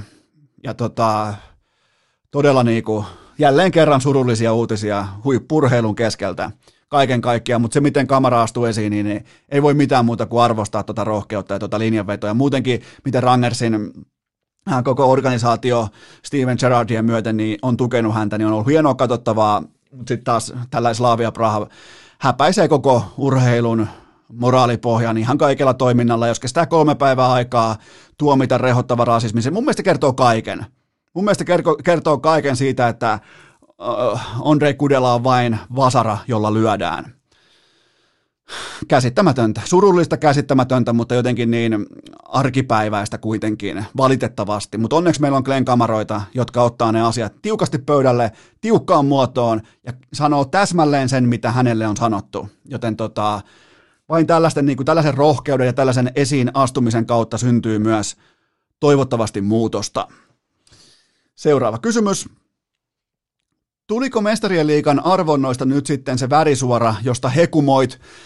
Ehdottomasti tuli, eli kolme täysin fantastista otteluparia ja yksi sellainen, jota ei tarvitse edes vilkaista, joten kaikki voittaa. Eli Porto Chelsea ei tarvi uhrata sekuntiakaan tälle kyseiselle ottelusarjalle, koska ketään ei kiinnosta. Mutta tota, nyt joku varmaan, nyt joku suuttu. Mä, joku muuten suuttu nyt, kun mä käytin jalkapallosta kuningaslajista, vihreän verran sakista, käytin termiä ottelusarja. Vitun kendo janaris, ai että mä nautin siitä. Siis ottelupari, ei ottelusarja. Toivottavasti joku suuttuu oikein perinpohjaisesti. Todennäköisesti joku, joka asuu jossain laukaalla, Cristiano Ronaldon paita on seinällä, tukka on kammattu samalla tavalla, se suuttuu, kun Eno Esko käyttää termiä ottelusarja, mutta joka, joka tapauksessa itse asiaan, niin Mulla oli muuten ensivedoksessa viime jaksossa kaikki neljä otteluparia prikulleen oikein, mutta mä vaihoin kuitenkin tunnesyistä Sitin pelaamaan Bayernia vastaan just kun mä, ennen kuin mä aloin tekemään urheilukästin jaksoa, joten se olisi kyllä ollut aika hauskaa saada noin kaikki kohdalleen. Tokihan ne nytkin meni aika lailla kauniisti kohdalleen. Öö, Bayern BSG, Liverpool Real, City Dortmund, tossa se on. Tuossa on siis kuusi parasta, kuusi viihdyttävintä, kuusi suurinta, kuusi seksikkäintä, kuusi jotenkin niin kuin, tämä kevät vaatii huippujalkapalloa, tämä kevät ansaitsee, vuoden lockdownin jälkeen urheilufanit ansaitsee nämä joukkueet pelaamaan laadukasta, offensiivista, mitään pelkäämätöntä, mahdollisuuksia kumpuavaa jalkapalloa, se tapahtuu tässä ja nyt, joten tota, otteluparit käynnistyy, ei ottelusarjat, vaan otteluparit. Huomaat, että mä kalastelen takaisin sitä laukaalaista Cristiano Ronaldo-fania sieltä, niin, niin juhla käynnistyy huhtikuun alussa, joten tässähän ehtii tehdä vaikka mitä valmisteluita. Joku voisi vaikka tulla vieraaksi jumalauta. Se olisi kyllä komeita juttua. Vähän puhumaan mestarien liikan jalkapallosta. Hyvä, mutta joo, unelma-arvonnat tapahtui näin muodoin. Seuraava kysymys. Murskaako Robert Lewandowskin Bundesliigan kaikkien aikojen maaliennätyksen, niin siis nyt puhutaan siitä, että nimenomaan yhden kauden maaliennätyksestä, koska siihen kokonaispottiin on vielä tuommoinen sanotaanko muutama kausi ainakin aikaa, mutta tota, Lewandowskilla on tällä hetkellä 30, 35 maalia tehtynä 21 otteluun, joten vielä tarvitaan viisi Gerd Müllerin 40 kaapin rajan, ja ne tulee täyteen viimeistään 8. toukokuuta kotipelissä Mönchengladbachia vastaan. Bundespelejä on vielä kahdeksan jäljellä, joten se on tommonen, jos nykytahdin kylmästi leikkaa, kääntää, korreloi numeroiksi, niin kahdeksan peliä Lewandowskille on yhtä kuin 13 tehtyä maalia. Nämä on ihan siis täysin, tämä kausi on aivan täysin sairas Puolan pommittajalta, mutta, mutta, mutta mä haluan tuoda aina perspektiiviä mukaan, koska osa varmaan, mä aina hurmaannutaan siihen, mitä tapahtuu just nyt mun silmien edessä. Ja tavallaan se on myös voimavara, koska se pitää se keskustelu, se pitää niin urheilun energiat myös korkealla, mutta nämä on kovia lukemia. Mutta otetaan kuitenkin Lionel Goat Messi vuodelta 2012 hän teki sen kalenterivuoden aikana yhteensä 91 maalia. 91 maalia. Vertailun vuoksi Manchester United, PSG, äh, Chelsea ja Dortmund. Yksikään näistä joukkueista, joka koostuu siis monista pelaajista, yksikään näistä joukkueista ei ylittänyt 90 maalin rajaa vuonna 2012 ja Messi tekee yksin 91 kaappia. Joten nämä Lewandowskin numerot, nämä on sairaita, nämä on kovia, se on dominointia, se on kliinistä viimeistelyä, se on ylivoimaa, mutta kyllähän noin Messin numerot tuolta yhdeksän vuoden takaa, niin, niin ne on siis niinku, ihan tietysti, sä katsot jollain Elon Muskin vittu kaukoputkella johonkin avaruuteen, niin ne on sieltä. Joten tota, kaikille löytyy aina perspektiivinsä. Seuraava kysymys. Uskotko, että pesäpalloilija Konsta Kurikka pelaa joskus MLBssä? Tämä on hieno promootio, mä nostan hattua tälle niin kuin viestinnälliselle tyylille. Öö, mä tykkään siitä, että nämä niin kuin miljoonat dollarit, ne pitää jotenkin saada mukaan öö, pesäpallokeskusteluun. Koska useimmiten kun pesäpallossa puhutaan rahasta, niin puhutaan valitettavasti vuodesta 1998. Joten tota, tämä on hieno promootio. Mä rakastan tätä narratiivia, että yhtäkkiä niin kuin Kurikan kyljessä aletaan mainita New York Yankeesia ja Boston Red Soxia ja kumppaneita, mutta ö, talenttia on totta kai. Jos mietitään niin kuin heittämistä, joka on yhtä baseballissa monesti kuin syöttäminen, ellei se pelaa outfieldillä, mutta tota, talenttia totta kai on. Mutta sen sijaan mä aika rohkeasti lähden kuitenkin karsastamaan sitä, että hänen kilpaveljillään, joita muuten on ihan saatanasti maailmassa, niin tota, niillä on lyömisessä tuommoinen 20 vuoden ja kahden miljoonan toiston etupuolellaan. Mä oletan, että Mä oletan nyt ihan rohkeasti, että Konsta Kurikka ei ole heittänyt, mi, mi, tai siis ei ole lyönyt urallaan ihan hirveän montaa kertaa sellaiseen palloon, joka heitetään 160 häntä kohden, tai siinä on chainsupia, tai siinä on kurvea, tai siinä on submariinia, tai mitä tahansa mukana siinä pallossa. Joten tota, tämä on siis vaan veikkaus. Mä kuvittelen, että kuitenkin Konsta Kurikan toistomäärä perustuu siihen palloon, joka putoaa taivaalta sun eteen, ja siihen pitäisi lyödä. Niin, niin. Mutta joo, joo, siis pelastaa ei, kävi mitä kävi, niin tämä on mun mielestä loistava viestinnällinen tapa tuoda pesistä esille, koska aina on hienoa, kun pääsee mainitsemaan Jenkkiisiä, Red Soxia, miljoonia dollareita, miljardi äh, organisaatioita, niin, niin se on pesäpallolle hyvä asia. Kaikki keskustelu keväisin on hyvää pesäpallolle, joten tota, ihan sama pelaako vai ei, niin, niin viestintä on onnistunut. Seuraava kysymys. Katos vaan, Ufa teki maalin, jumalauta. Kysymys hyllylle, kuka teki? Ää, ja vittu, Kirkiissävi. Ei oo, ei oo perkele, ei oo härskillä ja siellä on kondomihaulikko. Tu vetti varmaan vähän liian iso magnum kortsu siihen haulikon päälle, kun ei meinaa millään mennä puhki. Mutta seuraava kysymys. Pitäisikö Chicago Bullsin treidata Lauri Markkanen? Tätä on kysytty jonkin verran ja Bulls on organisaationa nyt enemmän tai vähemmän Markkasen tiimoilta veden jakajalla, koska joko sitoudutaan isolla rahalla neljäksi vuodeksi tai sitten treidataan sen treidin. Pitää tapahtua totta kai välittömästi. Kumpikin ratkaisu tässä tilanteessa on Chicago Bullsille laadukas, olettaen, ettei se ole treidimarkkinassa ihan totaalinen Chicago Bears, toi porukka. Joten tota, jos sieltä tulee laatua vaihdossa, niin tässä on paljon nyt vaihtoehtoja, koska Markkanen ei ole miltään osin flopannut, se on pelannut melkein niin kuin alemman tähtikategorian kauden. Ainoa huolenaihe, niin kuin me kaikki tiedetään, on se kyky, että kyky olla läsnä – Onko hän kunnossa? Onko, hän, onko hänet ryyditet, tai niin, onko hänet siunattu huippurheilijan kropalla seuraavaksi kymmeneksi vuodeksi? Se on se kysymys. Ja, ja tota, se on ihan aiheellinen kysymys, koska puhutaan satojen miljoonien investoinneista. Joten tota, Markkanen on kuitenkin vasta 23-vuotias NBA-pelaaja.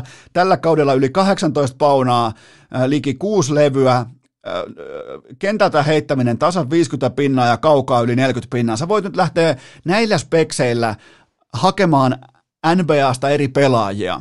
Näillä dataspekseillä, siihen ei nimittäin yläpuolelle tule ihan hirveän montaa nimeä, nimenomaan näillä tehokkuuksilla ja näillä ää, tota, tuotannoilla.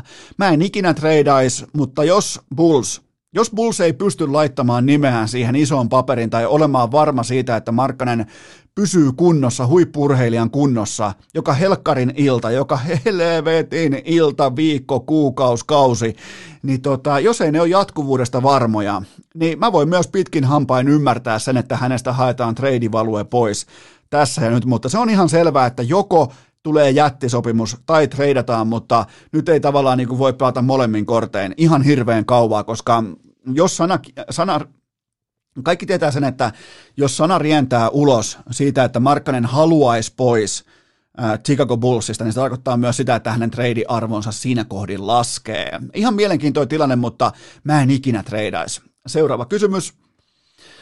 Voiko LeBron James sittenkin loukkaantua? Näköjään voi ainakin ohuesti, eli nilkka meni eilen illalla Atlantaa vastaan, ja se on kyllä niin mystistä, että miten näitä ei ole tapahtunut. Se on kuitenkin se menee aika ahtaista väleistä, se on mennyt nyt 18 vuotta niistä väleistä ja tota, No eiköhän tämä nyt kuitenkin pääty niin, että LeBron James istuu siellä miljoonan dollarin alipainekammiossaan pari päivää putkeen ja, ja tota, tulee takaisin ja naulaa playareissa 35 kautta 12 kautta 14 joka ilta ja voittaa MVP, joten se siitä, se kävi vielä kentälläkin heti perään ja lähti vasta sen jälkeen varotoimenpiteenä koppiin ja nyt hän on sitten ää, tota, raporttien, raporttien mukaan määrittelemättömän ajan sivussa toiminnasta, millä ei periaatteessa, jos se on pikkuvamma, niin sillä ei periaatteessa mitään väliä, koska Lakers pelaa mestaruudesta, ei playoff, vaikkapa niinku siidistä, joten, joten tota, eiköhän me tiedetä LeBron niin hyvin, että hän on huippukunnossa silloin, kun millään on mitään merkitystä. Seuraava kysymys. Miltä Eno Eskon NCAA-braketti näyttää? Onko vielä virheettömässä formissa? Mä en edes tänä vuonna jaksanut tehdä. Siellä oli niin paljon sellaisia niin kuin Heinolan seminaarin alaasteen yhteiskoulun luokkaisia tota, kouluja mukana, niin mä en edes tiennyt, mitä ne on, mistä ne on tai mitä ne tekee, joten tota, en jaksanut tehdä koko brakettia, mutta sen mä tiedän, että Ohio Statein mä olisin punnertanut vähintään Final Fouriin saakka, joten se varmaan riittää vastaukseksi myös siitä, että olisiko minkä värinen braketti tällä hetkellä elossa. Seuraava kysymys. Mitä pohdintoja NFLn uunituore TV-sopimuskokonaisuus herätti? No ainakin sen, että se on arvoltaan 110 miljardia dollaria, 110 miljardia dollaria yhteensä, kun taas vertailuksi, vaikka tämä ei liity mitenkään urheiluun, mutta Suomen valtion budjetti on viimeisimmän budjettilaskelman mukaan 57 miljardia euroa. Tuossa on vähän niin kuin osviittaa teille, joten tota, ää, tässä nähdään, että minkälaisen paineen pieni ja sympaattinen Amazon tuo markkinaan. Eli Amazon ilmoitti, että ne haluaa mukaan iso jako ja ne on nyt mukana isossa jaossa ja, ja tota, toi on kyllä aikamoinen unelmapositio ollut neuvottelupöydässä näille 32 omistajalle NFLssä, siis ihan uskomaton positio. Kun sä istut siihen pöytään, niin vaihtoehtoja on se, että sulle maksetaan aivan helvetisti, sulle maksetaan aivan perkeleesti, tai sulle maksetaan ihan kaikki, mitä näillä on tällä vastapuolella, joka neuvottelee sun kanssa. Joten tota, siellä on Disney, siellä on ESPN, jotka on siis samaa lafkaa, äh, siellä on Fox, CBS, Amazon, ne maksaa ihan mitä tahansa ollakseen mukana, ja Amazonilta ei lopu ihan ekana kivet kesken. Kaikki tietää sen. Yksi maailman suurimmista yrityksistä, taitaa olla Network tällä hetkellä 1,7 triljoonaa englanniksi. Mitähän se on suomeksi? Olisiko biljoonaa? En mä ei ole nimittäin ollut itsellä ihan niinku niin kun menee käymään osuuspankissa, niin oliko mun nyt miljoona vai triljoona tilillä, niin ei ollut sitä ongelmaa. tota, omakohtaisesti niin ei oikein niin myöskään täsmää toi. Tai ei ihan, ihan jokapäiväisessä käytössä ei tarvitse myöskään pyöritetä tällaisia numeroita, mutta on kova. Kova on ajo ja nyt se on sitten lukittu seuraavaksi, seuraavaksi kymmeneksi vuodeksi tai 19 vuodeksi ja ihan käsittämätön sopimus. Ja tämä tulee myös totta kai nostamaan palkkakattoa ja se tarkoittaa sitä, että joskus viiden vuoden kuluttua niin yksikään näistä vaikka Dak Prescottin tai kumppaneiden jättisopimuksista, niin yksikään niistä ei näytä enää niin erikoiselta tai suurelta, kun mennään nyt taas tässä asiassa eteenpäin, joten tota, maailman suurin on maailman suurin. Seuraava kysymys. Mitä ihmettä Buffalo Bills hakee tai näkee Mitch Trubiskissa – No se voi pelata ainakin samaa pelikirjaa kuin Josh Allen, joten siinäpä varmaan se. Mun mielestä ihan laadukas, ihan ok, luotettava, kokenut, verrattain kokenut, vasta 26-vuotias, mutta silti aika kokenut kakkos QB. Et Trubiskin suurin heikkous on tietenkin se, että hänet varattiin ennen Mahomesia ja Watsonia. Et ilman, ilman tota, jos se olisi varattu vaikka numerolla 26 samassa draftissa, niin se olisi ihan ok pelirakentaja tähän saakka. Mutta kun se on kakkonen, sen takia tehtiin muuveja, sen takia siirryttiin boardilla, joten tota, tämä on, on siis narratiiviasia ja tota, mun mielestä ihan, ihan ok backupi tuohon Josh Allenille. Tuo tukea, tuo turvaa, tonne, pystyy pelaamaan, jos ei nyt ihan tismalleen sama, samaa jalkapalloa, niin ainakin osittain pystyy pelaamaan vähän samaan, samoihin vahvuuksiin perustuvaa amerikkalaista jalkapalloa, joten tota, ihan ymmärrän, ei tarvitse olla mitenkään syrjäkareen, ihan, tota, ihan ymmärrettävä muuvi. Toi muuten toi Deso Watsonin kiiltokuvamainen imako tällä hetkellä, niin, niin en aio tässä jaksossa sanoa sitä mitään, mutta aion siis seurata raportointia erittäin mielenkiinnolla siitä, että jos toi jos, jos nyt tämä tilanne on tämä, niin kuin uutiset sanoo, niin varmaan niin kuin yksi suurin enkelitarina niin kuin tahrattomin kilpi tulee sitten kertalaakista alas koko NFLn historiassa. Erittäin niin kuin mielenkiintoista ja tavallaan niin kuin myös pysäyttävää uutisointia sen tiimoilta, että minkälaisen, koska mäkin on siis, mä oon ostanut Watsonin osakkeita siis aivan niin kuin kerta toisensa jälkeen ja useimmiten pohjannut myös siihen, että minkälainen johtaja hän on, minkälainen pelaaja, minkälainen ihminen hän on tuolla, kun hän johtaa omia joukkoja myös läpi vaikeiden aikojen, niin tota, on, on kovaa luettavaa. Seuraava kysymys. Häviääkö Järvenpään haukat eli Mike the Hawks of Monte Carlo enää koskaan? Hmm, Mighty Hawks of Monte Carlo. Lajina on siis jääkiekko ja Suomen Monte Carlon tuhkimotarina liihottaa verrattain aika korkealla tällä hetkellä, eli Mighty Hawks of Monte Carlo, ne oli runkosarjan jälkeen ysi sijalla ja nyt ne liihottaa kohti välieriä, luudat mukanaan, eli ne ottaa sviippiä sviipin perään. Tuolla pelataan kahdesta voitosta ottelusarjat katki, ne ottaa sviippiä sviipin perään, ne ottaa luudat mukaan, kun ne lähtee vieraspeleihin ja ne voittaa tällä hetkellä kaikki, joten jos mietitään nyt vaikka joukkueen suurimman fanin eli Tuusulan Tatun uskomatonta kevättä, kuunnelkaa, haukat on menossa kohti pokaalia. Jäpsin kausi alkaa aivan kohta, jonka itsekin tiedän, koska olen kausikortin omistaja. Tomi Mikkosen takareisi on kunnossa, tulee painaa tuommoisen 30 kaappia, ja Temptation Island Suomessa vihdoinkin myös nussitti, joten Tuusulan tatu saattaa olla jopa nämä viimeiset kaksi viikkoa viikko, Tuusulan tatulla saattaa olla niin kuin jopa Pohjois-Euroopan kuumimmat, kun lähdetään niin ihan kylmästi vertailemaan runeja, että kuinka kovaa voi kulkea, joten tota, öö, kyllä mä otan nyt sitten kuitenkin, kun Eli Järvenpään haukat meni välieriin, niin kuin kaikki tietää, niin mä otan seurantaa sieltä totta kai, mä otan Rinnetmäen, mä otan Könösen, ja tietenkin myös Kitunen lähtee mulla seurantaa. Todella kovia nimiä. Rinnetmäki, Könönen, Kitunen. Ja, tota, ja se mikä on kuvaavaa, niin, niin tota, Järvenpään haukkojen – kokoonpanossa operoi myös pelaaja nimeltä Ylikärppä, joka tavallaan niin kuin asettaa ainakin mun papereissa jo alfa-mittarin oikeaan asentoon suhteessa Oulun kärppiin, koska normikärppä ei ole enää mitään. Sieltä tulee, kuulkaa, Suomi sarjasta puksuttaa Ylikärppä, joten onko Oulun kärpät, tunteeko jopa olevansa haastettu? Onko kulmaan ahdistettu, kun haukat tulee paikalle? Saattaa olla, mä, mä en kysy, kansa kysyy. Joten tota, tuli sitten välierissä, mä en edes käy katsomassa, ketä voi tulla vastaan. Mä en niinku, Mä menen, parha, mä menen laadukkaimman jääkiekon myötä, mä en anna, mä en anna niinku spekulaatiolle mitään sijaa. Tuli vastaan kuka tahansa haukat, eli Mighty Hawks of Monte Carlo menee myös äh, tota, seuraavaan, tai menee jatkoon, koska en voi käyttää termiä finaalit, koska en tiedä pelataanko finaalipaikasta, niin menee tästä seuraavastakin vaiheesta jaksoon numeroin, äh, jatkoon numeroin 2-0. Eli sviippiä sviipin perään, ja mun pitäisi tietää paremmin, koska mä oon itse myös Suomisarjan mestari. Onkohan mä muuten mestari? Voitettiinko, jos joku, jos Aki Nurminen kuuntelee tätä kohtaa, niin voitettiinko me mestaruus silloin 2006 Heinolan kiekossa, vai oliko se pelkästään se mestaruus yhtä kuin se mestis nousu? Se on vähän jotenkin jäänyt varjoa, kun itsellä meni solisluu poikki kesken niiden karsintojen. En tiedä, mutta jos on Suomisarjan mestari, niin itse tällaisen niin kokeneena Suomisarjan legendana, niin, niin, niin tota, otan kyllä Järvenpään haukkojen lennon, otan ilolla vastaan. Tuossa on hyvin paljon samaa kuin meillä silloin, mutta oltiinko me mestareita? Siis onko mä voittanut joskus mestaruuden jossain lajissa? Nyt kun oikein miettii. Jumalauta. Nyt se vasta niin kuin iskee. Mieti, ainahan noin huippurheilijat sanoo, että noita niin kuin suurimpia kuin Kimmo Timonen, että niin kuin suurimpia saavutuksia oppii arvostamaan vasta sitten uran jälkeen, niin nytkö se iski? 15 vuotta myöhässä. Jumalauta, Eno Esko, Suomi-sarjan potentiaalinen mestari. Ei ole varmuutta, että onko mestari, mutta vähän tuntuu kyllä, että olisi mestari. Jos oikein niin kuin mittailee ja punteroi, niin kyllä tässä, niin kuin, kyllä tässä mestarituntuma on nyt omasta tekemisestä noin niin kuin muutenkin. Ja tällä hetkellä tuhlaan ihan kaikkien aikaa. Suun ja muun tuottaja Kopen Tytskän ihan kaikkien aikaa oikein valuta lattia kaivoa. Jumalauta, mitäs me Suomisarjan mestarit? No Järvenpään haukat ja minä. Juai saatana. Seuraava kysymys.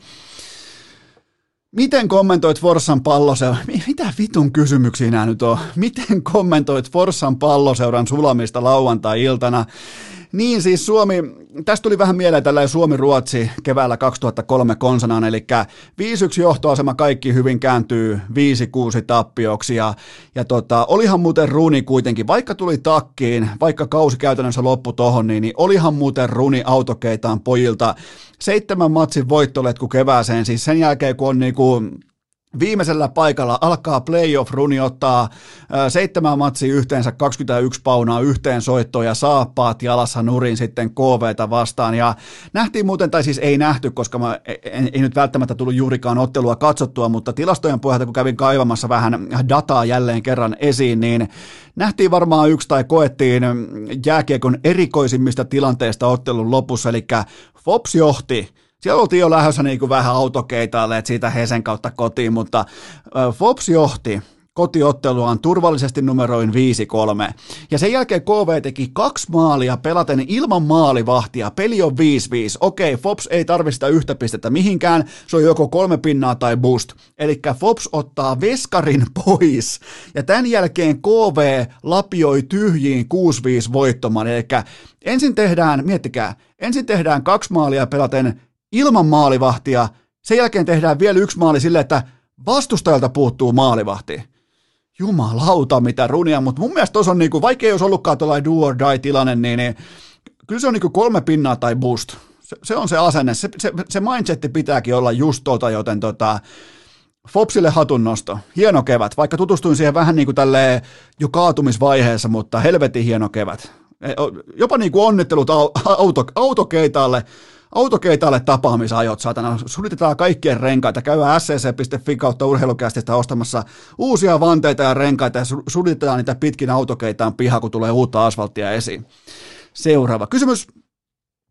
Miten kuvailisit ensin housuun paskannusta normiurheilutermein fasea vastaan – No takana, tämä on aika klassinen tilanne normiurheilusta, eli takana oli viidestä ottelusta ää, neljä emotionaalista voittoa, eli havu statement, Suomen kruunu siitä, Vitality riemuvoitto, G2 tällainen niin oikein silmä silmästä voitto, kytkin hetkien voitto, ja nyt sitten pelillinen jänne, se katkesi todella rumalla tavalla, eli näin käy normiurheilussa useimmiten silloin, kun sulla on, sulla on nuori joukkue, sulla on kokematon joukkue, sulla on äh, ehkä enemmän intoa kuin taitoa ja malttia, kun taas sitten mun papereissa CSS tämä tapahtuu ö, tuoreen joukkueen äärellä, eli sellaisen joukkueen äärellä, missä voi olla verrattain kokeneita pelaajia, mutta ne ei ole vielä riittävästi laittanut toistoja sisään kollektiivina, joten tota, mä en anna tälle tappiolle minkäänlaista erityistä painoarvoa. Eli koko maaliskuu kuitenkin enseltä erittäin hyvä.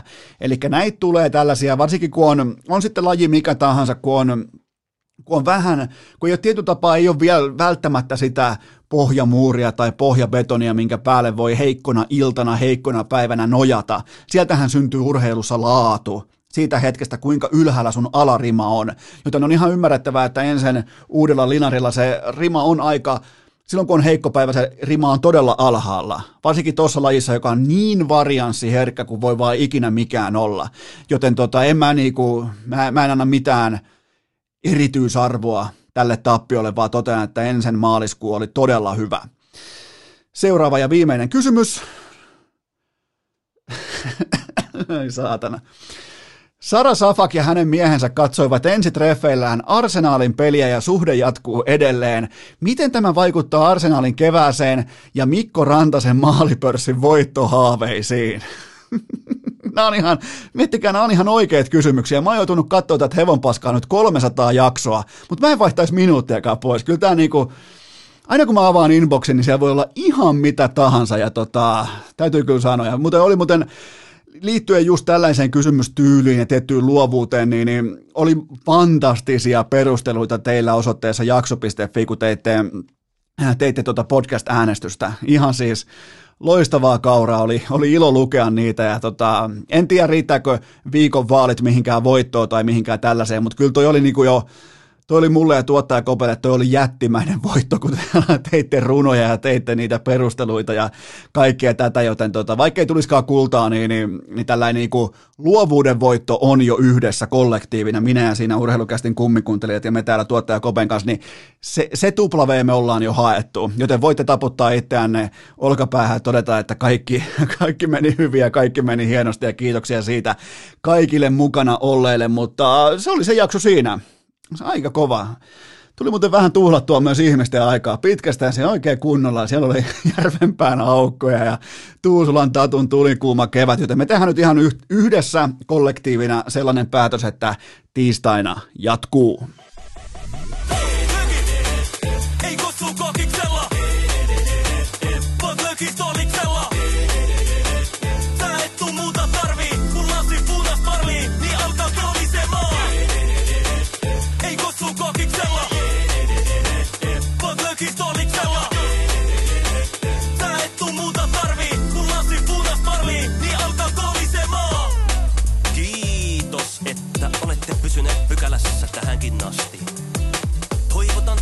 kaikki tervetulleeksi myös jatkossa.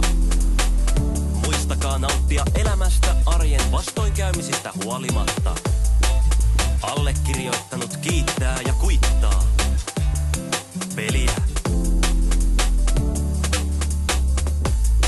Oliko tämä jo tässä?